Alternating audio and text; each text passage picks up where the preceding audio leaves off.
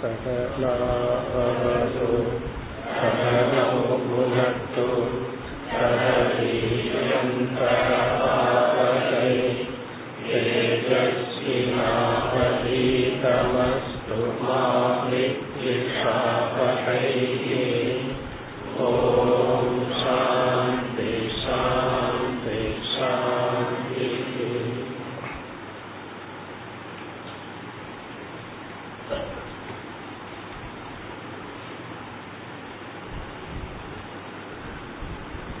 முப்பத்தி ஆறாவது ஸ்லோகம். தேகம் ச நஷ்பரமவஸ்திதமுத்திதம் வா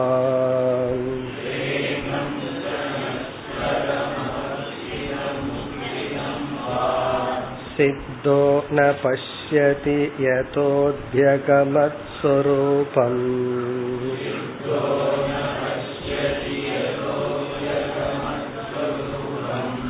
தைவாதபேதமுத தைவவசாதுபேதம்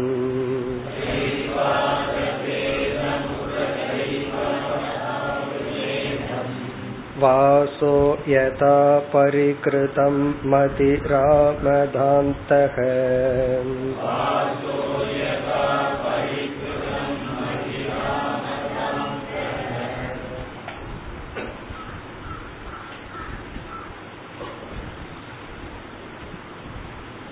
ஹம்ச பகவான் ஆத்ம அனாத்ம ஞானத்தை கொடுத்து கொண்டு வருகின்றார். ஆத்மஸ்வரூபத்தை அவஸ்தாத்ரய விவேகத்தின் மூலமாக விளக்கியதற்கு பிறகு ஜெகத்தினுடைய மித்தியாத்துவத்தை வலியுறுத்தி பேசினார். பிறகு சில சாதனைகளையும் கூறி சென்ற ஸ்லோகத்தில் 35வது ஸ்லோகத்தில் சந்திருஷ்யதே குவாபி யதிதம், இந்த உலகத்தை மித்தியா என்ற ஞானத்துடன் பார்த்து கொண்டிருந்த பொழுதும் இந்த உலகம் நமக்கு தெரிந்து கொண்டிருந்தாலும் அதே அனுபவங்கள் தொடர்ந்தாலும் பிரமாய ந பவேத் என்று கூறினார். அது தவறுதலாகாது அல்லது அது சம்சாரமாக மாறாது என்று கூறினார். ஆநிபாதா ஸ்மிருதிகி, இந்த உடல் நாசம் அடையும் வரை அந்த எண்ணங்கள் உலக அனுபவம் இருக்கும். இனி அடுத்த 36வது ஸ்லோகத்தில் ஞானி எப்படி தன்னுடைய உடலை பார்க்கின்றான் அதை கூறுகின்றார்.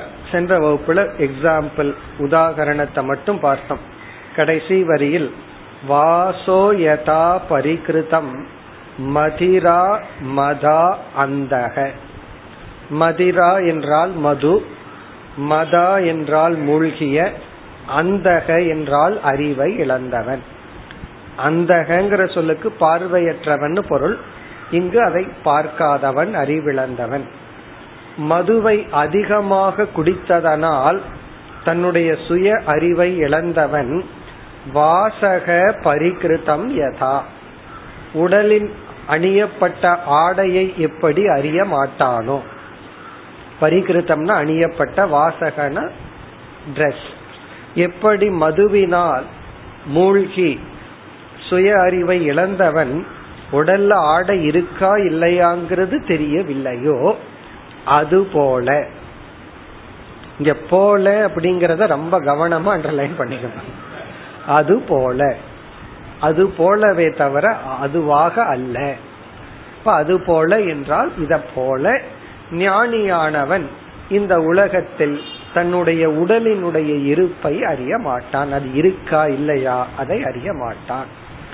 இதனுடைய பொருள் என்ன என்றால், அஞ்ஞான அவஸ்தையில இந்த அன்னமய கோஷத்தினுடைய ஒவ்வொரு ஸ்டேட்டும் நம்ம ரொம்ப அவேரா இருப்போம். இந்த அன்னமய கோஷம் எப்படி இருக்கு அப்படிங்கறதுல நமக்கு ரொம்ப கவனம் கொடுத்திருப்போம்.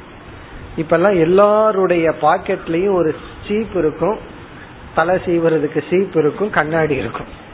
காரணம் என்ன, அப்பப்ப பாத்துக்கிறது, பார்த்து தலைய சீவி, தலையில முடி இருக்கோ இல்லையோ சீவிக்கணும், அதை சீவி கண்ணாடியில பார்த்து அவ்வளவு தூரம் செல்ஃப் கான்சியஸ், பாடி கான்சியஸ், இந்த உடல் எப்படி இருக்கு அப்படிங்கறதுல அவ்வளவு முக்கியத்துவம்.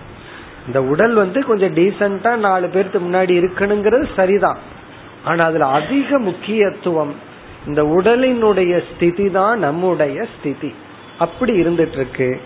ஞானிக்கு அப்படி இல்லை. அதைத்தான் முதல் 3 வரியில் கூறுகின்றார். இந்த தேகத்தினுடைய தன்மையை ஞானி அறிந்துள்ளான். தேகத்தினுடைய தன்மை என்ன? தேகம் ச நஸ்வரம். நஸ்வரம்னா அழியக்கூடியது, மாறக்கூடியது. தேகம்னா நம்முடைய உடல். நம்முடைய உடல் நஸ்வரம், அழியக்கூடியதுதான் என்ற ஒரு ஞானத்துடன் அவன் தேகத்தில் இருக்கின்ற ஸ்திதியை, இந்த உடல் எப்படிப்பட்ட சூழ்நிலையில் எப்படி இருக்கின்றது என்பதை கண்டுகொள்வதில்லை, அதனால பாதிக்கப்படுவதில்லை. நஸ்வரம் தேகம், அதாவது இப்படிப்பட்ட உடலை இவன் இப்படி பார்க்கின்றான். அப்ப இந்த உடலை பார்க்கும் போதே இந்த உடல் அழிவுக்கு உட்பட்டதுதான் என்ற அறிவுடன், பிறகு உடலினுடைய ஸ்திதி என்ன? தேகம் ச நஸ்வரம் அவஸ்திதம் உத்திதம் வா. அவஸ்திதம் என்றால் அமர்ந்து கொண்டிருந்தாலோ, உத்திதம்னா எழுந்திருந்தாலோ, அது உட்கார்ந்துட்டு இருந்தாலும் சரி, நின்று கொண்டிருந்தாலும் சரி. பிறகு 3வது வரைக்கும் வருவோம். தெய்வ தெய்வாத் அபேதம் தெய்வவசாத் உபேதம். இங்க தெய்வாத் என்றால் பிராரப்தம், பிராரப்தாத் பிராரப்த கர்மத்தினால். அபேதம்னா இது எங்காவது போகலாம், அபேதம் என்றால் போகலாம். தெய்வவசாத், தெய்வவசம்னா மீண்டும் பிராரப்த கர்மத்தினால். உபேதம் அது வரலாம். உபேதம்னா வருவது, அபேதம்னா போறது. இந்த உடல் எங்காவது போகலாம், எங்காவது வரலாம், போன இடத்துல இருந்து திரும்பி வரலாம். நம்ம வீட்டில இருந்து எங்க புறப்பட்டாலும் என்ன நம்பிக்கையில புறப்படுறோம்? திரும்பி வரணும் அப்படிங்கிற நம்பிக்கையில. இது போகலாம், வரலாம், வராம இருக்கலாம். இப்படியெல்லாம் நடக்கும் பொழுது இனி 2வது வரியில சித்தக ந பஷ்யதி. இங்க சித்தக என்ற சொல்லுக்கு ஞானி என்று பொருள்.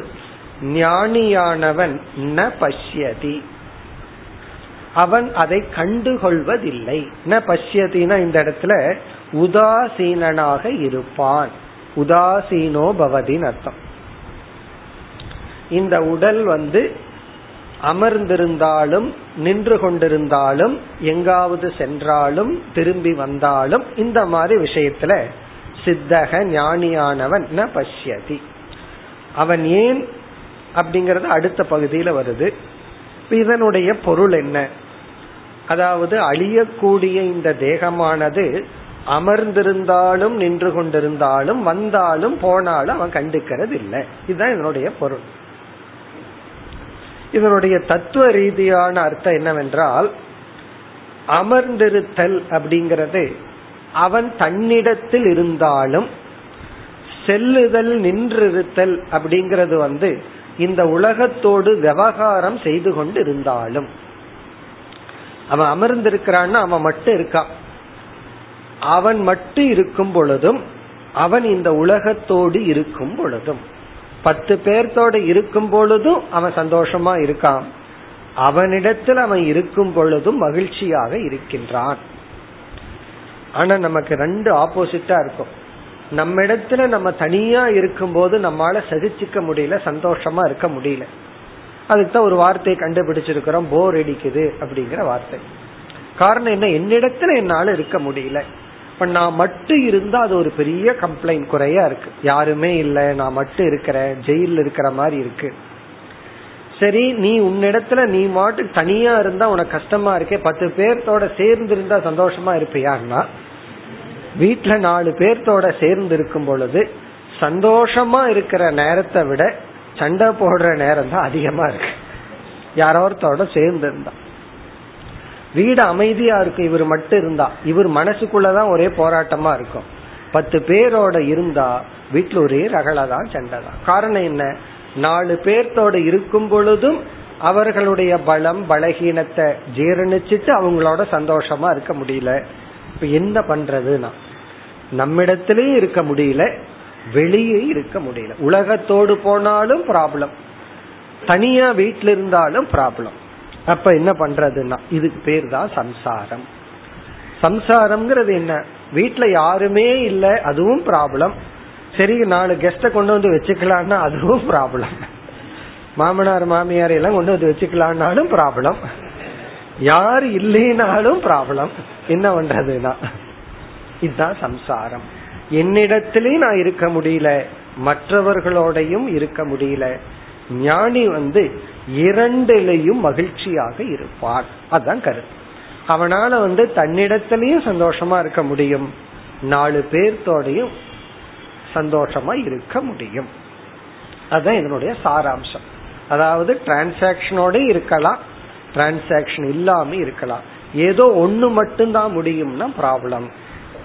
இப்ப தேகம் ச நஸ்வரம், அழிகின்ற இந்த உடலானது உத்திதம் அவஸ்திதம் வா, அது தன்னிடத்தில் இருந்தாலும் செயல்பட்டு கொண்டிருந்தாலும் தெய்வ வசாத் பிராரப்த கர்மத்தினால் உபேதம் அபேதம், அது செயலில் ஈடுபட்டாலும் ஈடுபடாமல் இருந்தாலும் சித்தக ந பஷ்யதி, ஞானி அதனால் பாதிக்கப்படுவதில்லை. சரி, இந்த மாதிரி சூழ்நிலையில ஞானி இந்த மாதிரி பாதிக்கப்படாமல் இருப்பதற்கு என்ன காரணம்? அதை 2வது வரியில் கூறுகின்றார், கடைசி பகுதி. யதக அத்யகமத் ஸ்வரூபம், யதக அத்யகமத் ஸ்வரூபம். யதகன யாது காரணத்தினால், இந்த காரணம் இருக்கிறதுனாலதான் ஞானி துயரப்படுவதில்லை. யதக அத்யகமத் என்றால் அறிந்துள்ளான், அறிந்துள்ளான். அத்யகமத் அப்படின்னா ஞாதவான். எதை? சொரூபம், தன்னுடைய சொரூபத்தை. சொரூபம்னா தன் நிலையை, தான் யார் என்பதை அறிந்துள்ளான். நான் உண்மையில் யார்? இந்த நான்கிற சொல்லுக்கான சரியான அர்த்தத்தை அவன் அறிந்துள்ளான். அது அறியாத வரைக்கும் தான் பல பேர்த்திட்ட நம்ம கேட்டுட்டு இருப்பான், நான் யாருன்னு நினைச்சிட்டு நீ பேசிட்டு இருக்கேன் அப்படின்னு சொல்லி. இப்படித்தானே கோபம் வருது, நீ இந்த மாதிரி எல்லாம் பண்றது காரணம் நீ என்ன என்னன்னு நினைச்சிட்ட, நான் யாருன்னு நினைச்சிருக்கிற, அப்படியெல்லாம் தானே கோபப்படுறோம். நான் யாருன்னு நீ நினைச்சிட்டு இருக்கிறேன்னு கேட்கறோம். முதல்ல நான் யாருன்னு நான் என்ன நினைச்சிட்டு இருக்கேன், அதுலயே ப்ராப்ளம். நான் யாருன்னு நான் புரியும் பொழுது நீ என்ன என்ன புரிஞ்சிட்டாலும் சரி. ஒருவர் நம்மை புரிந்து கொள்வது என்பது நம்ம கையில் கிடையாது, அது அவர்கள் கையில் இருக்கு. அவங்களை எப்படி புரிஞ்சுட்டாங்க, உலகத்தை எப்படி புரிஞ்சிருக்காங்கிற அடிப்படையில தான் அவர்கள் நம்ம புரிஞ்சுக்க முடியுமே தவிர, நம்ம எல்லாம் சொல்றோம் நான் இப்படி எல்லாம் இருந்து என்ன தப்பா புரிஞ்சுக்கிறான் அப்படின்னா, நீ எப்படி இருந்தாலும் தப்பா புரிஞ்சுக்கிறவங்க தப்பா தான் புரிஞ்சுக்குவாங்க, அது நம்ம கையில கிடையாது. அதனால நான் இப்படி எல்லாம் இருந்தனே அப்படிங்கிற லாஜிக்கே கிடையாது. ஞானி தன்னை உணர்ந்த காரணத்தினால் அவன் தான் மற்றவர்களோடு இருந்தாலும் தான் தன்னிடத்தில் இருந்தாலும் எந்த சூழ்நிலையை சந்தித்தாலும் அவனால் அவனுக்கு பாதிப்பு ஏற்படுவதில்லை. இப்ப சித்தக ந பஷ்யதி, இப்ப இந்த உடலை எப்படி பார்க்கிறான்னா, எப்படி மதுவை அருந்தி போதையில் இருப்பவனுக்கு எதுவுமே தெரியாதோ, மான அபமானம் அல்லது சுகதுக்கம் எல்லாம் இல்லையோ, அது போல ஞானிக்கு மற்றவர்கள் இவரனை நடத்தும் விதத்தில் இவனுக்கு சுகதுக்கம் இல்லை. இனி இதே கருத்தை தான் மேலும் ஹம்ச பகவான் அடுத்த ஸ்லோகத்தில் குறிப்பிடுகின்றார். 37வது ஸ்லோகம். தேகோபி தெய்வவசக கலு கர்மயாவதே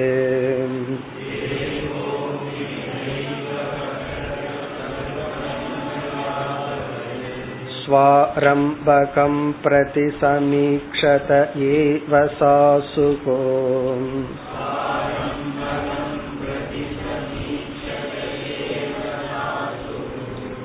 தம் சப்ரபஞ்சமதிரூட சமாதி யோகம்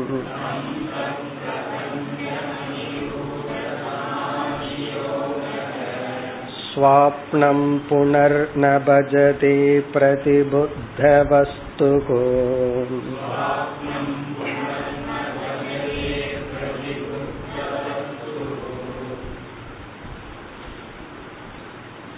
சென்ற ஸ்லோகத்தில் கூறிய கிட்டத்தட்ட அதே கருத்துதான். ஞானத்துக்கு பிறகு பிராரப்த கர்மத்தினால் ஞானியானவன் அதே உலகத்தில் அதே உடலில் தொடர்வான். ஞானம் திருஷ்ட பலனான சம்சாரத்தை நீக்குகின்றது. திருஷ்ட பலன்னா நம்ம அனுபவிச்சுட்டு இருக்கிற சம்சாரத்தை ஞானம் உடனடியா நீக்கும். இங்க ஞானத்தை ஞான நிஷ்டைன்னு புரிந்து கொள்ள வேண்டும். ஞான நிஷ்டை அடையும் பொழுது திருஷ்ட பலனான சம்சாரத்தை நீக்கும், அதிர்ஷ்ட பலனான இரண்டு கர்மங்களை நீக்கும். ஆகாமி கர்மத்தையும் பிராரப்தத்தை தவிர சஞ்சித கர்மத்தையும் நீக்கும். சஞ்சித கர்மம்னா இந்த ஜீவனுடைய அக்கவுண்ட்ல, ஜீவனிடத்தில் ஏற்கனவே செய்து வைத்திருந்த பாப புண்ணியங்கள் வெளிப்படாத நிலை. அதாவது எத்தனையோ பாப புண்ணியங்கள் எல்லாம் இந்த ஜீவனுக்கு இருக்கு, அது மேனிஃபெஸ்ட் ஆகல, அது சஞ்சிதம். இந்த பிறவியில புதிதாக சம்பாதிக்கப்பட்ட பாப புண்ணியங்கள், இது ஆகாமி கர்மன்னு சொல்றோம். இந்த இரண்டு கர்மத்தையும் ஞானம் நீக்குகின்றது. பிறகு திருஷ்ட பலனான சம்சாரத்தை நீக்குகின்றது. பிராரப்தத்தை ஞானம் நீக்குவதில்லை. அதனாலதான் பிராரப்த நிமித்தமாக அவனுக்கு உடல் ரீதியான சில கஷ்டங்கள் எல்லாம் வரும், பிராரப்த ரீதியா அதெல்லாம் வரும். இப்ப இந்த ஸ்லோகத்தின் சாராம்சம், அந்த பிராரப்தம் அவனுக்கு தொடரும். பிராரப்தம் முடியும் வரை அவன் இந்த உடலை வாழ்ந்துதான் ஆக வேண்டும். சீக்கிரம் முடிச்சுட்டு போயிடலாம் அப்படிங்கிற எண்ணம் அவனுக்கு இருக்காது. முடியும் போது முடியட்டும் அப்படிங்கிற எண்ணத்தில் அவன் வாழ்வான். அதாவது வேலையை முடிச்சுட்டா எங்காவது போய் உடனே என்ன பண்ணிடுவான், சீக்கிரம் வேலையை முடிச்சுட்டா போயிடலான்ட்டு வந்துடுவோம். அதே போல ஒரு ஊருக்கு ஒரு வேலையா போறோம், வேலையை முடிச்சோம்னா எதுக்கு உட்கார்ந்துட்டு இருப்போம், கொஞ்சம் முன்னாடியே வீட்டுக்கு வந்துட்டு என்ன சொல்லுவோம், வேலை முடிஞ்சது அதனாலதான் சீக்கிரம் வந்துட்டேன்னு சொல்லுவோம். ஞானிக்கு வேலை முடிஞ்சாச்சு, அப்புறம் சீக்கிரம் போக வேண்டியதானே, ஏன் உன்னை இழுத்துட்டு இருக்கார் அப்படின்னு யாராவது நினைக்கலாம். ஞானி கையில் இல்லை, அது இருக்கிற வரைக்கும் இருக்கட்டும் என்று விட்டு விடுவான். அதுதான் இங்க சாராம்சம். தேகக அபி தெய்வ வசகக கழு, ரொம்ப அழகான வார்த்தை.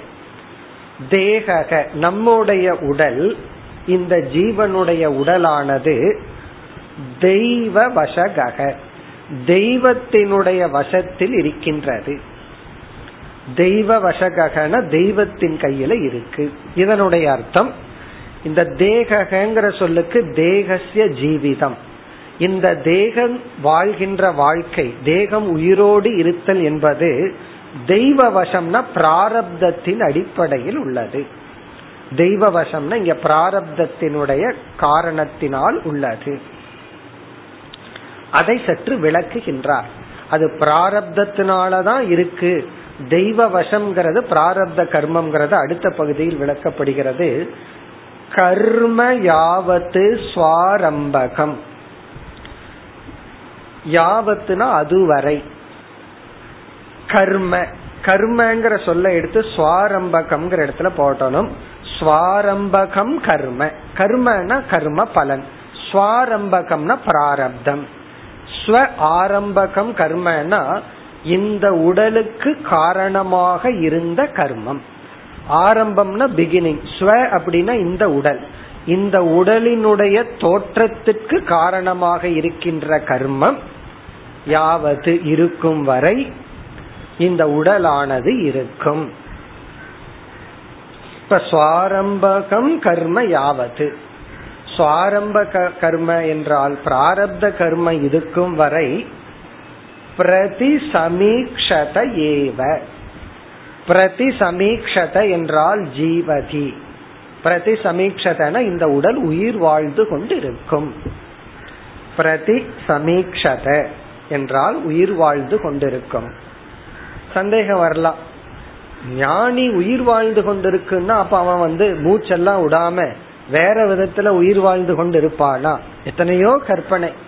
இந்த ஜீவ சமாதிங்கிற இடத்துல சில பேர்த்துக்கு ஒரு கற்பனை, அதாவது இந்த இடத்துல இந்த மகானுக்கு ஜீவ சமாதி ஆயிருக்கு அப்படின்னு சொல்லி அவங்க ஒரு சிவலிங்கத்தை வச்சுட்டு வணங்கி கொண்டிருந்தா பலர் என்ன நினைப்பார்கள், உள்ள உன்ன உயிரோடு இருந்துட்டு இருக்காரு, நம்ம வந்து போறதையெல்லாம் பார்த்துட்டு இருக்காரு, அவரு சித்திரகுப்த மாதிரி அவர்கிட்ட எல்லாம் அவர் நம்ம பார்த்துட்டு இருக்காரு, ஏன்னா ஜீவ சமாதின்னு சொல்லி இருக்கிறமே. அப்ப அவரெல்லாம் காற்றெல்லாம் இல்லாமையே அவர் வந்து உள்ள சமாதியில இருக்கார் அப்படின்னு எல்லாம் ஒரு கற்பனை. இல்ல யாரெல்லாம் சொல்லி கொடுக்காம நமக்குள்ள வர்றது இயற்கைதான். அப்படி எல்லாம் கிடையாது. ஜீவ சமாதி அப்படிங்கிற அர்த்தம் அந்த இடத்துல அவருடைய சாநித்தியம், அருள் வந்து ஜீவித்திருக்கும்னு அர்த்தம். அந்த இடத்துல போனா நம்ம இன்ஸ்பயர் ஆகலாம், நமக்கு ஒரு உற்சாகம் ஏற்படும், அல்லது சில பாபங்கள் எல்லாம் போகும். அந்த அளவுக்கு அந்த மகானுடைய சாநித்தியம் இருக்குன்னு அர்த்தம்.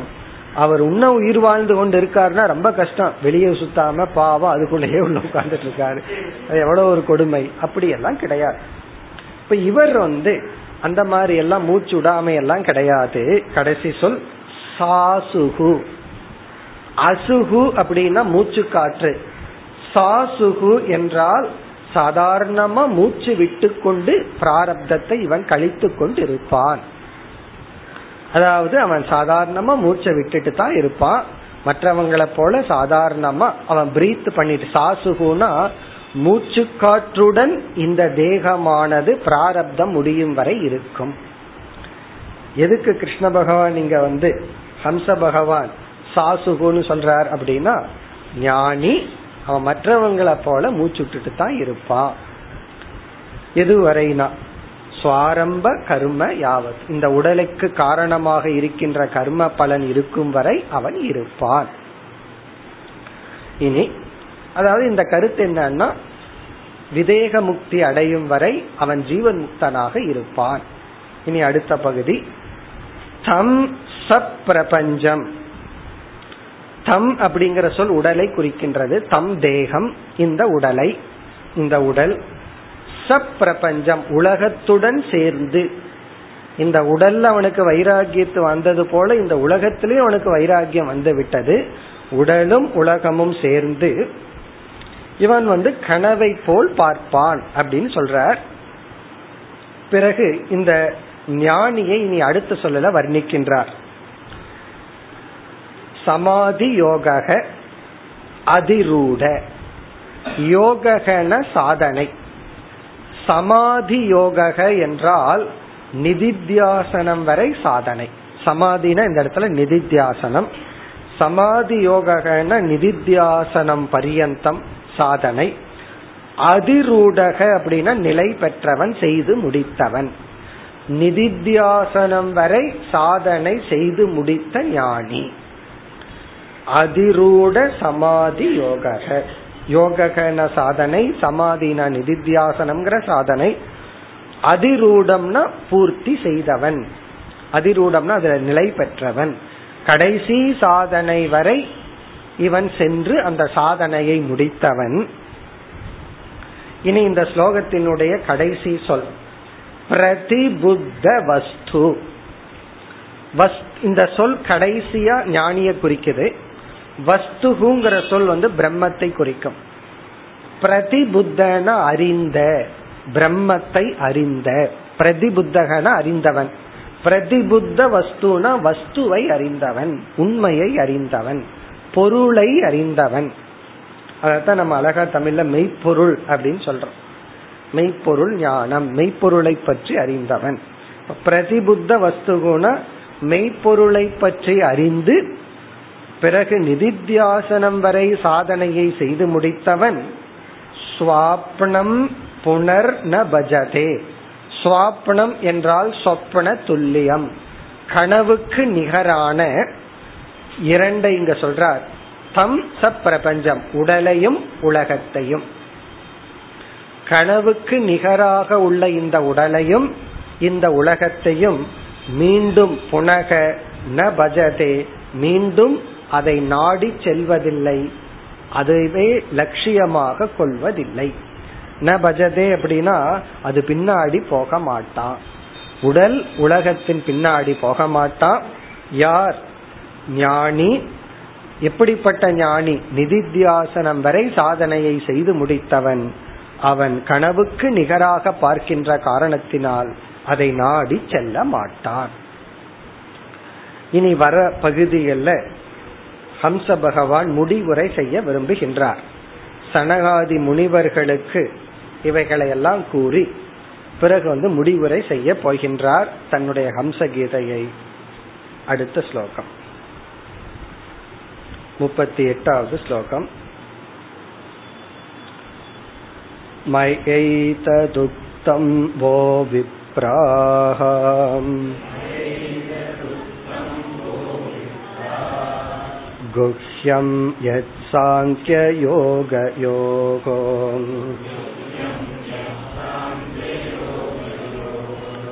ஜானீதமாகதம் யஜ்ஞம்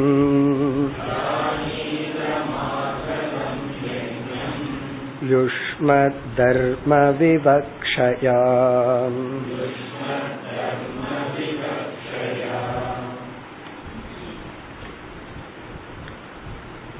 சென்ற ஸ்லோகத்துடன் ஆத்ம அனாத்ம ஞானம் நிறைவு பெறுகின்றது.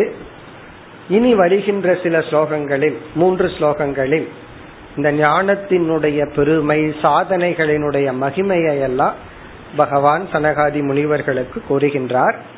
இதுவும் சனகாதி முனிவர்களுக்கு கூறுவதுதான், இதுவும் ஹம்சகீதை தான். அதாவது ஹம்ச பகவான் இப்பொழுது சனகாதி முனிவர்களுக்கு கூறுகின்றார். மயா ஏதத் உக்தம் வோ விப்ராஹா. ஹோ விப்ராகா, சிறந்தவர்களே என்று அந்த முனிவர்களை அழைக்கின்றார். ஹோ விப்ராகா, முனிவர்களே, வக உங்களுக்கு, மயா ஏதத் உக்தம், என்னால் என்ன சொல்லப்பட்டதோ, மயா என்றால் ஹம்சரூபமாக இருக்கின்ற என்னால், வக உங்களுக்கு, விப்ராகா பிராமணர்களே, மகான்களே, சான்றோர்களே, ஏதத் உக்தம், இது உபதேசிக்கப்பட்டது. என்ன இது? அதாவது இந்த ஞானத்தினுடைய மகிமை, பெருமையை கூறுகின்றார். முதல் மகிமை என்னன்னா குஹ்யம். குஹ்யம்னா ரகசியம். இந்த உலகத்தில் வாழ்ந்து கொண்டிருப்பவர்கள் பலருக்கு, பலர் என்ன, அதிகப்படியான மனிதர்களுக்கு தெரியாத உண்மை குஹ்யம். அப்படின்னா யாருக்குமே தெரியாத ரகசியம் உங்களுக்கு உபதேசிக்கப்பட்டது. நான் இந்த உங்களுக்கு உபதேசிக்கப்பட்ட இது ரகசியம். பிறகு யத் சாங்கிய யோக யோகோ, இந்த ரகசியம் எதை பற்றியது? சீக்ரெட் அப்படின்னு சொன்னா எதை பற்றிய ரகசியம்? சாங்கியத்தை பற்றிய, யோகத்தை பற்றிய ரகசியம் உங்களுக்கு உபதேசிக்கப்பட்டது. சாங்கிய யோக யோகோனா சாங்கியத்தையும் யோகத்தையும் பற்றிய ஏதத் குஹ்யம், இந்த ரகசியமானது, மயா உக்தம், என்னால் உங்களுக்கு உபதேசிக்கப்பட்டது. அப்ப முதல் வரியில இதுவரை இவர் உபதேசித்த ஞானத்தினுடைய பெருமை, மகத்துவத்தை கூறுகின்றார். சாங்கியம் யோகம், இவைகளினுடைய ரகசியம் சொன்னார். இங்கு சாங்கியம் சொல்லினுடைய பொருள் ஆத்ம தத்துவம், ஆத்ம விசாரம், ஆத்ம தத்துவம், ஞான யோகம். அதாவது ஆத்ம விஷயத்தில், ஆத்ம விஷயத்தை பற்றிய ரகசியம் உங்களுக்கு உபதேசிக்கப்பட்டது. சாங்கியம் என்றால் ஆத்ம விஷயம், ஞானம். என்ன என்ன ஆத்ம விஷய ஞானம்? அதெல்லாம் தான் நம்ம அவஸ்தாத்ரய விவேகத்துல, பஞ்ச கோஷ விவேகத்துல எல்லாம் பண்ணி, இந்த உடலுக்கு அப்பாற்பட்ட உணர்வு ரூபமான ஆத்ம தத்துவம் ஒன்று இருக்கு, இதெல்லாம் ஆத்ம ஞானம். பிறகு இந்த உடல் மித்தியா, இந்த உலகமும் மித்தியா, இதெல்லாம் ஆத்ம அனாத்ம ஞானம் தான் சாங்கியம். இனி யோக யோகோ, யோகம் என்றால் இந்த ஞானத்துக்கு நம்மை தகுதிப்படுத்த என்னென்ன சாதனைகள் உண்டோ அதெல்லாம் யோகம். சாங்கியம் அப்படின்னா ஆத்ம ஞானம், யோகம் என்றால் இந்த ஆத்ம ஞானத்திற்கு நம்மை தகுதிப்படுத்துகின்ற சாதனைகள். என்னன்னா எல்லாமே அவைகளை சிலவற்றை கூறு அப்படின்னு எக்ஸாமா இருந்தா கேட்டிருக்கணும். எக்ஸாம் வைக்கிறதா இருந்தா நம்மை தூய்மைப்படுத்தும் சாதனைகளை வரிசையாக சொல்லுங்கள் அப்படின்னு ஒவ்வொருத்தரா சொல்லணும். என்னெல்லாம் இருக்கோ எல்லாமே. அதனுடைய ஆரம்பம் தான் கர்மயோகம்.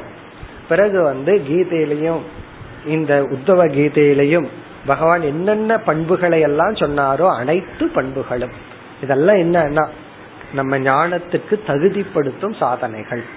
இப்ப யோகம் அப்படின்னு சொன்னா கர்மயோகம், தியானம், வேல்யூஸ் இதெல்லாம் இந்த ரகசியத்தை எல்லாம் நான் உனக்கு எடுத்து சொன்னேன். என்ன சொன்னாரு? தமக, வைராகியம் இதெல்லாம் சொன்னார் அல்லவா? ஆகவே இந்த ரகசியம் என்னால் உங்களுக்கு உபதேசிக்கப்பட்டது. இப்ப இந்த முதல் வரியில ஹம்ச பகவான் என்ன உபதேசம் செய்தாரோ அந்த ஞானத்தின் மகிமையை சொன்னார். இனி இரண்டாவது வரியில் அவர்களுக்கு ஒரு சந்தேகம் வரலாம். யார் இந்த ஹம்சன்? ஹம்ச பகவான கதையா இருந்தா பறவைன்னு பார்த்தோம், தத்துவமா இருந்தா சன்னியாசின்னு பார்த்தோம். திடீர்னு யார் இந்த சன்னியாசி நமக்கு உபதேசம் பண்றது? இப்பொழுது பகவான் இந்த ஹம்ச ரூபமாக இருக்கின்ற நான் யார் அப்படின்னு அந்த சனகாதிகளுக்கு சொல்ற. செல்ஃப் இன்ட்ரோடக்ஷன், தன்னையே அறிமுகப்படுத்திக்கிறார். யார்? விஷ்ணு சனகாதி முனிவர்களுக்கு தன்னை அறிமுகப்படுத்துறார். ஜானீத ஆகதம் மா யக்ஞம். ஜானீதம் அப்படின்னு சொன்னா, ஜானீத என்றால் நீங்கள் தெரிந்து கொள்ளுங்கள், ஜானீத நீங்க தெரிஞ்சுக்குங்க. மா அப்படின்னு பிரிக்கணும். ஜானீத மா ஆகதம் அப்படின்னு பிரிக்கணும். ஜானீதங்கிறதுக்கு சப்ஜெக்ட் நீங்கள். சனகாதி முனிவர்களும் பிரம்மதேவனுமான நீங்கள் இப்படி தெரிஞ்சுக்குங்க. மா என்றால் என்னை, ஆகதம்னா வந்த, வந்த என்னை, அதாவது உங்க முன்னாடி பேசிக்கொண்டிருக்கின்ற என்னை என்னன்னு தெரிஞ்சுக்கணுமா? யக்ஞம். இங்க யக்ஞம்ங்கிற சொல்லுக்கு விஷ்ணு என்று பொருள்.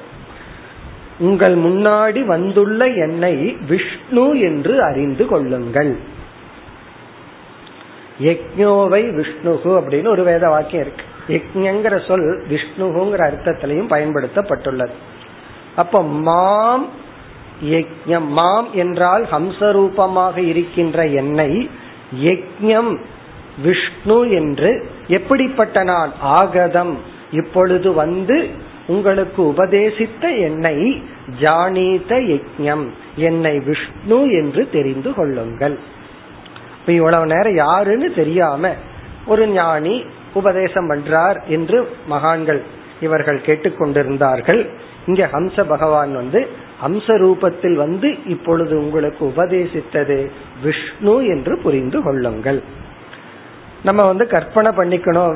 இந்த சன்னியாசி எல்லாம் வேண்டான்னா அப்படியே ஹம்ச ரூபையில பறவையில இருக்கிற என்ன விஷ்ணுன்னு தெரிஞ்சுக்குங்க, இல்ல சன்னியாசி ரூபமா இருக்கிற என்னை விஷ்ணு என்று தெரிந்து கொள்ளுங்கள். சரி, எதற்கு வந்தீர்கள், இங்க என்ன பண்ணினீர்கள்? பகவானே சொல்ற, நான் எதற்காக இந்த அவதாரத்தை எடுத்தேன். அவதாரம்ங்கிறது, இது ஹம்சமும் ஒரு அவதாரம் தான். இந்த உருவத்தை எடுத்து நான் வந்ததனுடைய நோக்கம் என்ன? யுஷ்மத் தர்ம விவக்ஷயா. இது பகவானுடைய அவதார நோக்கம், அல்லது வந்ததினுடைய நோக்கம், அல்லது ஹம்சரூபமான வடிவெடுத்ததனுடைய நோக்கத்தை கூறுகின்றார். விவக்ஷா அப்படின்னா இன்டென்ஷன். இந்த விவக்ஷையினால, இந்த காரணத்துக்காக வந்துள்ள என்னை என்ன, யுஷ்மத் உங்களுக்கு, தர்ம என்றால் இங்கு உபதேசம், உங்களுக்கு தர்மத்தை அல்லது உங்களுக்கு உபதேசம் செய்கின்ற நோக்கத்துடன் வந்துள்ள என்னை விஷ்ணு என்று அறிந்து கொள்ளுங்கள். விவக்ஷான இன்டென்ஷன், நோக்கம். யுஷ்மத் தர்ம என்றால் உங்களுக்கு உபதேசம் செய்ய விரும்பி உருவத்தை ஹம்சரூபத்தில் வந்த என்னை விஷ்ணு என்று தெரிந்து கொள்ளுங்கள். இப்ப இந்த இடத்துலதான் நமக்கு விஷ்ணுவினுடைய இனியொரு அவதாரம் ஹம்ச அவதாரம், ஞானியினுடைய அவதாரம், சந்நியாசியினுடைய அவதாரம். இனி அடுத்த ஸ்லோகத்தில் சாதனைகளினுடைய மகத்துவத்தை பகவான் வர்ணிக்கின்றார். சாதனையினுடைய மகத்துவம் 39வது ஸ்லோகம். அகம் யோகஸ்ய சாந்த்யஸ்ய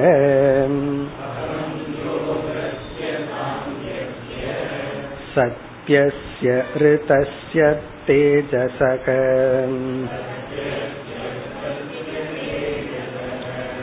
பராயணம் த்விஜஸ்ரேஷ்டாஹ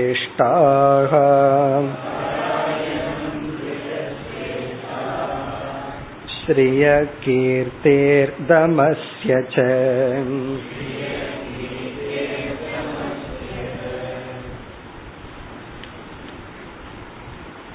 இந்த ஸ்லோகத்தினுடைய சாராம்சம், அனைத்து சாதனைகளும் நாம் என்னென்ன சாதனைகள் எல்லாம் மேற்கொள்கின்றோமோ அந்த அனைத்து சாதனைகளும் உண்மையில் என்னை அடைவதையே முக்கிய பலனாக கொண்டுள்ளது.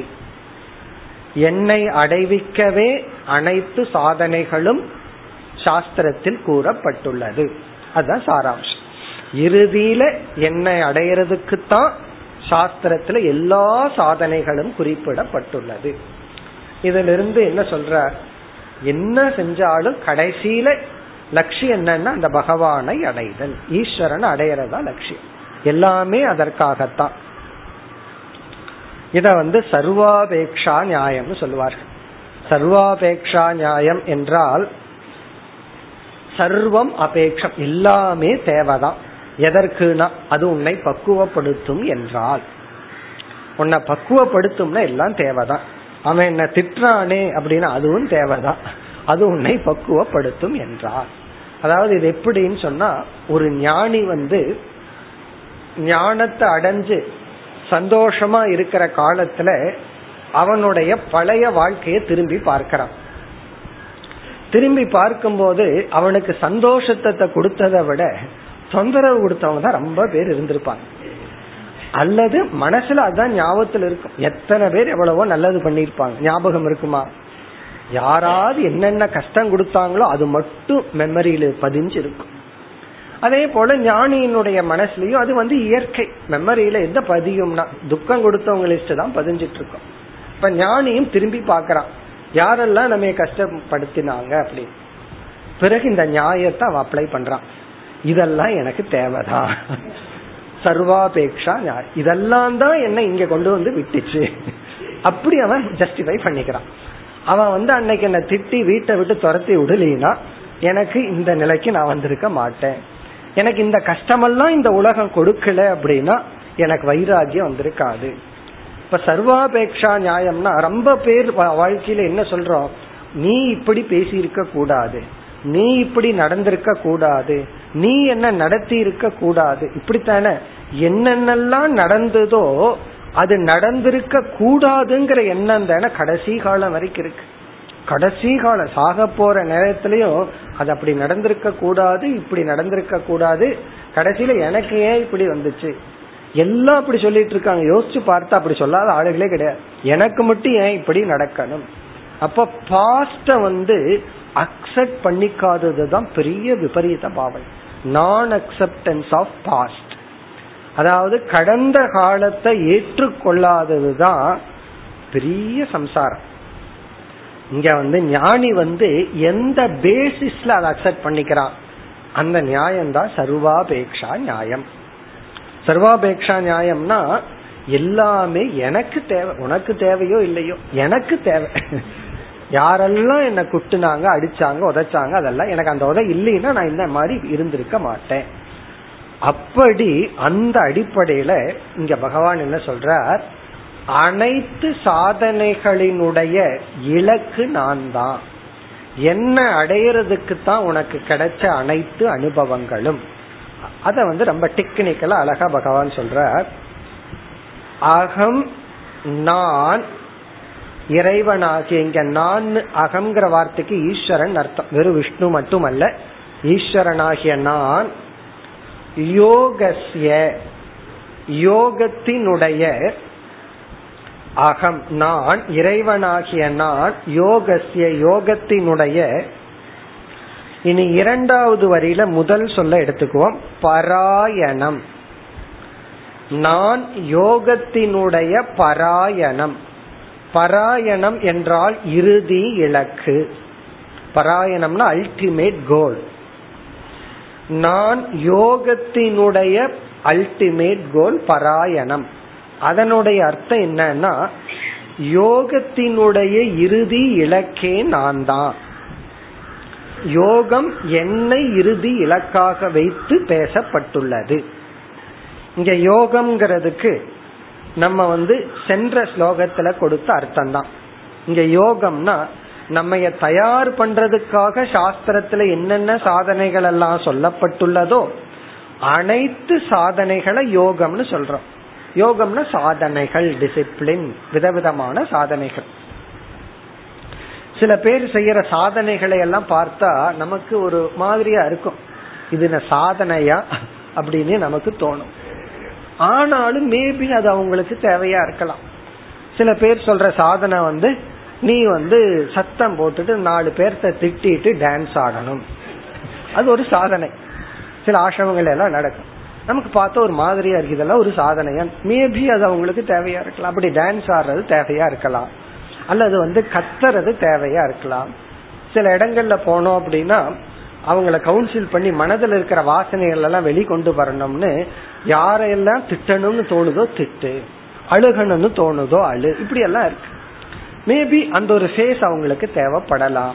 அப்படிங்க யோகம்னா உனக்கு என்னென்னலாம் செய்ய தோணுதோ, என்னென்ன சாதனைகள் எல்லாம் நீ உனக்கு செய்ய தோணுதோ, ஆனா அதனுடைய இறுதி அளக்கு உண்மையிலேயே இலக்கு நான் தான்.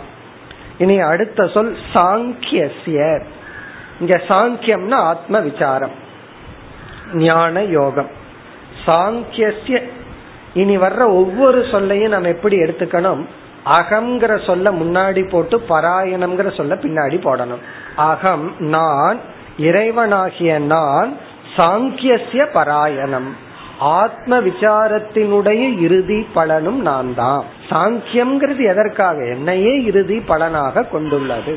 இப்ப நான் அனைத்து சாதனைகளினுடைய இறுதி இலக்காக உள்ளேன், ஆத்ம விசாரத்துக்கு இறுதி இலக்காக உள்ளேன். இனி வர்ற பகுதியில சிலவற்றில இந்த யோகசியவை விளக்கிறார். இங்க யோகசியன என்ன, இது போன்ற அனைத்து சாதனைகளுக்கும் என்னென்ன சாதனை, சத்தியசிய. இங்க சத்தியசிய அப்படிங்கிற சொல்லுக்கு பொருள் சாஸ்திரத்தை அனுஷ்டானம் செய்தல், சாஸ்திரத்துல சொல்லி இருக்கிற சாதனைகளை பின்பற்றுதல். உதாரணமா உண்மை பேசுறது, இதெல்லாம் அதாவது அகம் சத்தியசிய பராயணம், நான் சத்தியத்துக்கு புகலிடமாக இருக்கின்றேன். இந்த பராயணம்ங்கிறதுக்கு வேற விதத்துல தமிழ் வார்த்தையில மொழிபெயர்க்கணும்னா புகலிடம். பறவைகள் புகலிடம்னு சொல்றமே, அதே போல அகம் நான் சத்தியத்தின் புகலிடம் அப்படின்னு என்ன அர்த்தம், சத்தியத்தினுடைய இறுதி இலக்கே நான் தான், எனக்காகத்தான் சத்தியம். என்ன மைனஸ் பண்ணிட்ட அப்படின்னா சத்தியமே அவசியம் இல்லைன்னு, பகவான் இல்லை அப்படின்னா, பகவான் இல்லை ஈஸ்வரனை நம்ம கொண்டு வரல அப்படின்னா, பகவானே இல்லைன்னு நிரூபிச்சிட்டோம்னா அழகா பொய் சொல்ல ஆரம்பிச்சிடலாம். காரணம் எதுக்கு, எதுக்கு உண்மை பேசணும். சில பேர் இதெல்லாம் எதுக்கு நான் பண்ணுனேன்னு கேக்குறாங்கல்ல, இத்தனையும் எதுக்கு, இந்த குழந்தைகிட்ட வர்ற டைலாக் இது, இதெல்லாம் எதுக்கு நான் பண்ணுனேன், உனக்காகத்தான். இத்தனை தியாகம் பண்ணினேன், நான் ஏன் வேலையிட்டு வந்தேன், எதுக்கு சம்பாதிக்கிறேன், எல்லாம் குழந்தைய பேரை வச்சுட்டு இவருக்கு சம்பாதிக்கணும்னு ஆசை, இவரை ஊரை விட்டு போகணும்னு ஆசை, ஆனா குழந்தைய முன்னாடி வச்சுக்க, எல்லாம் உனக்காகத்தான் அப்படின்னு சொல்றது போல இங்கேயும் போல, அது பொய். அது போல இங்க பகவான் சொல்றார், உண்மை பேசுறதே எதற்காக, உண்மைக்காக அல்ல, எனக்காக, என்னை அடைய. அப்ப இங்க சத்தியம்ங்கிறதுல சாஸ்திர அனுஷ்டானம், சாஸ்திரத்துல சொல்லி இருக்கிற தர்மத்தை எல்லாம் அனுஷ்டானம் பண்றதே எதற்குனா என்னை அடைவதற்காக. இனி அடுத்த சொல் ரிதஸ்ய. இத பிரிச்சோம் அப்படின்னா ரிதஸ்ய, சத்தியஸ்ய ரிதஸ்ய. ரிதஸ்ய அப்படிங்கிற சொல்லுக்கு பொருள் சாஸ்திரத்தை சரியாக புரிந்து கொள்ளுதல். இங்க ரிதம் அப்படின்னா நோயிங் சாஸ்திரா, அண்டர்ஸ்டாண்டிங் சாஸ்திரா, சாஸ்திரத்தை புரிந்து கொள்வது ரிதம். ரிதம்ங்கிற சொல்லுக்கு புரிஞ்சுக்கிறதுன்னு அர்த்தம், சத்தியம்ங்கிற சொல்லுக்கு அனுஷ்டானம் பண்றதுன்னு அர்த்தம். ரிதம் வதிஷ்யாமி சத்தியம் வதிஷ்யாமின்னு நம்ம பிரேயர்ல பாத்திருக்கோம். அங்க ரிதம் வதிஷ்யாமி சத்தியம் வதிஷ்யாமிங்கிற இடத்துல இதே அர்த்தம் தான். ரிதம்னா ரைட் அண்டர்ஸ்டாண்டிங், சத்தியம்னா இம்ப்ளிமெண்டேஷன் ஆஃப் அண்டர்ஸ்டாண்டிங்.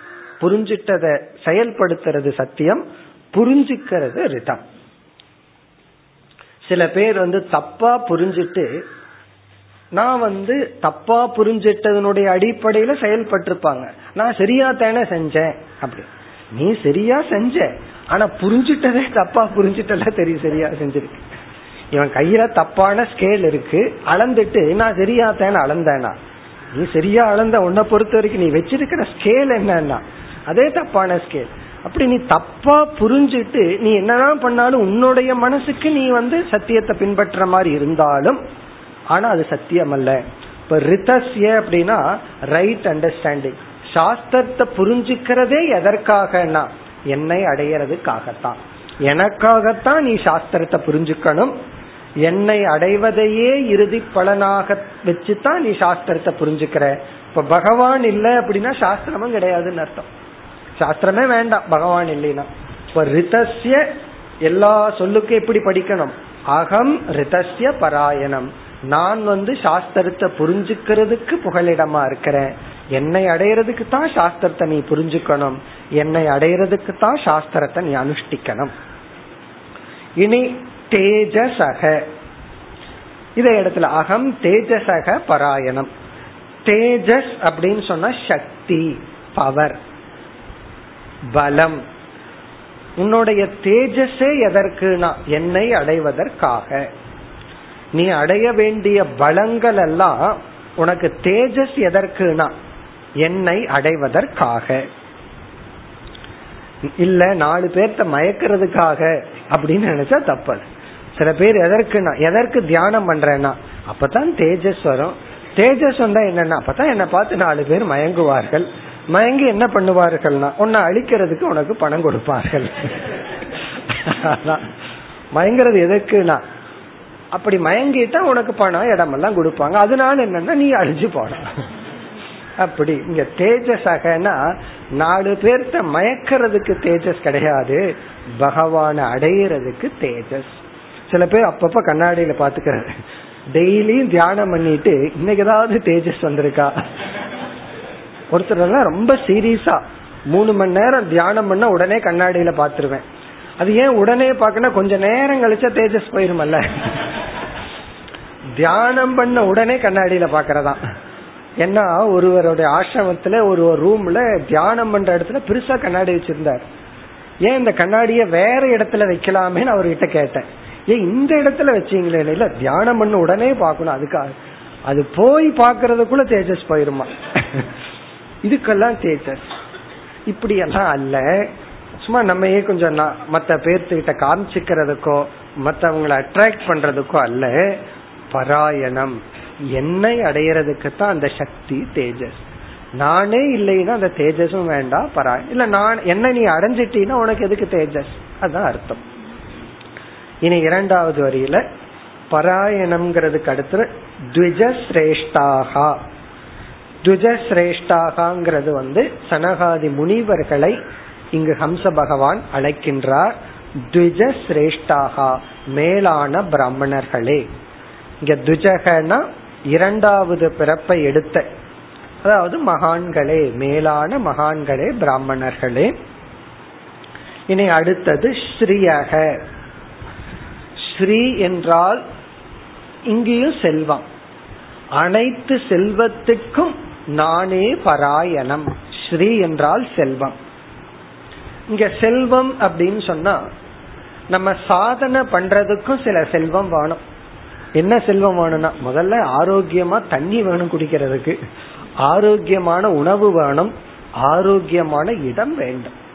நமக்கு பணமே இல்லை செல்வமே இல்லைன்னா சாக்கடையில உட்கார்ந்துட்டு அந்த தண்ணியை குடிச்சிட்டு என்ன சாதனை பண்ணிட முடியும். ஆகவே ஸ்ரீ என்றால் செல்வம். வாழ்க்கையில நீ என்னென்ன செல்வம் எல்லாம் அடையிறையோ அந்த செல்வம் எதற்காகனா என்னை அடைவதற்காக. அப்படி நினைச்சு செல்வத்தை அடைஞ்சோம் அப்படின்னா அந்த செல்வம் எவ்வளவு கோடி வந்தாலும் நம்ம ஒன்றும் பண்ணாது. அந்த ஏன்னா அந்த செல்வமே எதற்காகனா பகவான் அடையிறதுக்காகத்தான் அப்படின்னு புரிந்து கொண்டால், இப்ப ஸ்ரீயக இதையும் எப்படி படிக்கணும், அகம் ஸ்ரீயக பராயணம், நான் செல்வத்தினுடைய புகலிடமாக இருக்கின்றேன். அப்படின்னா என்ன, செல்வமே எதற்காக, என்னை அடையிறதுக்காகத்தான். இப்படி நினைச்சிட்டு பணம் சம்பாதிக்கிறோம்னு வச்சுக்கோமே, எவ்வளவு வேணாலும் சம்பாதிக்கலாம், அதுக்கு அளவே கிடையாது.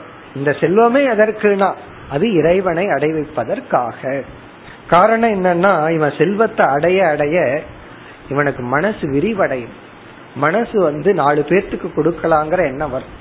ஒருவரை நான் சந்திச்சேன், அவரே ஒரு செல்வந்தர் தான், ஆனா பணம் சம்பாதிக்கணும் பணம் சம்பாதிக்கணுங்கிற குறிக்கோளாவே இருந்தார், யாருக்கு எதையும் கொடுக்க மாட்டார். பணம் திடீர்னு அவ்வளவு தூரம் அறிவு இருந்தது, உழைப்பு இருந்தது, பணம் ரொம்ப வர ஆரம்பிச்சிடுது, கோடிக்கணக்கில் வர ஆரம்பிச்சிடுது. அப்புறம் பார்த்தா அவருக்குள்ள ஒரு பெரிய மாற்றம், என்னன்னா நாலு பேர்த்துக்கு கொடுக்கணும், ஷேர் பண்ணணும் ஷேர் பண்ணணும். திடீர்னு அந்த மாற்றம் வந்துச்சு, பணம் ரொம்ப வந்த உடனே. விதிவிலக்காத்தான் இப்படி வரும், விதிவிலக்காம சில பேரை சந்திக்கிறவே. காரணம் என்னன்னா இந்த அவர் என்ன உணர்ந்தார், என்னதான் நான் உழைச்சாலும் இவ்வளவு வருதுன்னா ஏதோ ஒரு தர்மத்தினாலதான், ஆகவே இந்த பணத்தை நாலு பேர்த்துக்கு செலவிடணும் அப்படிங்கிற புத்தி அந்த பணத்தை செலவிட ஆரம்பிச்சார். அப்ப அந்த ஸ்ரீ அவருக்கு என்ன பண்ணிருக்குன்னா மன சுத்திய கொடுத்திருக்கு, தானம் பண்ணணுங்கிற எண்ணத்தை கொடுத்திருக்கு, மனதை விரிவுபடுத்துற எண்ணத்தை கொடுத்திருக்கு. இப்படி கொடுத்தால் வர்ற பணமெல்லாம் நமக்கு மாலை போல, இல்லைன்னா நாகப்பாம்பை போல, இல்லைன்னா அது பாம்பை போல, அது நம்ம கழுத்திலிருந்தே நம்ம இருக்கிறோம், இல்லைன்னா அது நம்ம ஒன்றும் பண்ணாது. ஸ்ரீயாக அடுத்தது அதுவோட முக்கியம் கீர்த்தேகே. கீர்த்தினா புகழ், இது அதுக்கு மேல கீர்த்தி புகழ், அதாவது புகழினுடைய இருப்பிடமும் நானே. உனக்கு ஏதாவது ஒரு புகழ் வந்தால் பெருமை வந்தால் அந்த பெருமையும் என்னை அடைவதற்காக. யாராவது ஒருத்தர் தவம் செய்தால், ஏன்னா தவம் பண்றவங்களை பார்க்கிறது குறைவு, அப்படி ஒரு தபஸ்விய ஒருத்தன் பார்த்தான்னா உடனே அவனை அவன் மீது ஒரு மரியாதை வரும், புகழ் அவனுக்கு வரும். ஏன்னா புகழோடு அவன் பார்ப்பான், ஏன்னா தவ நிமித்தமான புகழ். அதே போல ஒருத்தன் தானம் பண்றான், ஒருத்தன் சாதனைகள் செய்கின்றான், உடனே அந்த புகழ் வரும். அந்த புகழும் எனக்காகத்தான் பகவான் சொல்ற, அந்த புகழும் என்னை அடைவதற்காகவே தவிர வேறு காரணம் அல்ல. ஆகவே அந்த புகழை லௌகிகத்துக்கு பயன்படுத்தி அல்லது அதை நீ உனக்குன்னு நினைச்சிட்டு நீ மயங்கி விடாதே. அந்த புகழ கீர்த்திய நமக்கு வர்ற புகழ இறைவனுடைய விபூதிய கன்வெர்ட் பண்ணிரு. விதவிதமா ரெக்கார்ட் பண்ணா விதவிதமா கன்வெர்ட் பண்றமல்ல, அதே போல புகழ்ங்கிறது நமக்குள்ள வரும்போது அது அப்படியே பகவான் விபூதின்னு கன்வெர்ட் பண்ணிடும். இது ஈஸ்வரனுடையது, ஈஸ்வரனுக்காக. நீ கடைசி சொல் தமஸ்யச்ச. தமஸ்யன புலனடக்கம், புலனடக்கம் முதலிய சாதனைகளும் எனக்காக. இதுவும் அழகான கருத்து. இந்த புலனடக்கம் எல்லாம் யோகத்துல செஞ்சு சில சித்திகளுக்காகத்தான் நார்மலா பண்ணுறாங்க. புலனெல்லாம் எதற்கு அடக்கிறேன்னா இதை நான் அடக்கி இதை அடையணும். அசுரர்கள் எல்லாம் எதற்கு புலனடக்கம் செய்தார்கள்னா இதை அடக்கி தேவனை பிடிக்கணும், இந்த ராஜ்யத்தை அடையணும். அப்படி இல்லாம தமஸ்ய அகம் தமஸ்ய பராயணம், நீ செய்யற அனைத்து புலனடக்கங்களும் என்னை அடைவதற்காக. இதனுடைய சாராம்சம் எல்லா சாதனைகளையும் இறைவனுக்காக, எல்லா செல்வங்களும் இறைவனுக்காக, எல்லா புகழும் இறைவனுக்காக என்ற எண்ணத்தில் நாம் வாழ்ந்தால் நம்ம எதுலையும் மாட்டிக்கொள்ள மாட்டோம். கொஞ்ச நாள் மாட்டிட்டு வரலாம், ஆனா தப்பிச்சு ஒடியாந்துரும், செத்தா பொழைச்சிருவோம்னு அர்த்தம். விழுந்தாலும் எந்திரிச்சு வந்துருவோம். அதை மிஸ் பண்ணிட்டோம் அப்படின்னா இல்லை. அதுக்காகத்தான் இந்த ஸ்லோகம். மேலும் அடுத்த வகுப்பில் தொடரும். ஓம் பூர்ணமத் பூர்ணமிதம் பூர்ணாத் பூர்ணமுதச்யதே பூர்ணஸ்ய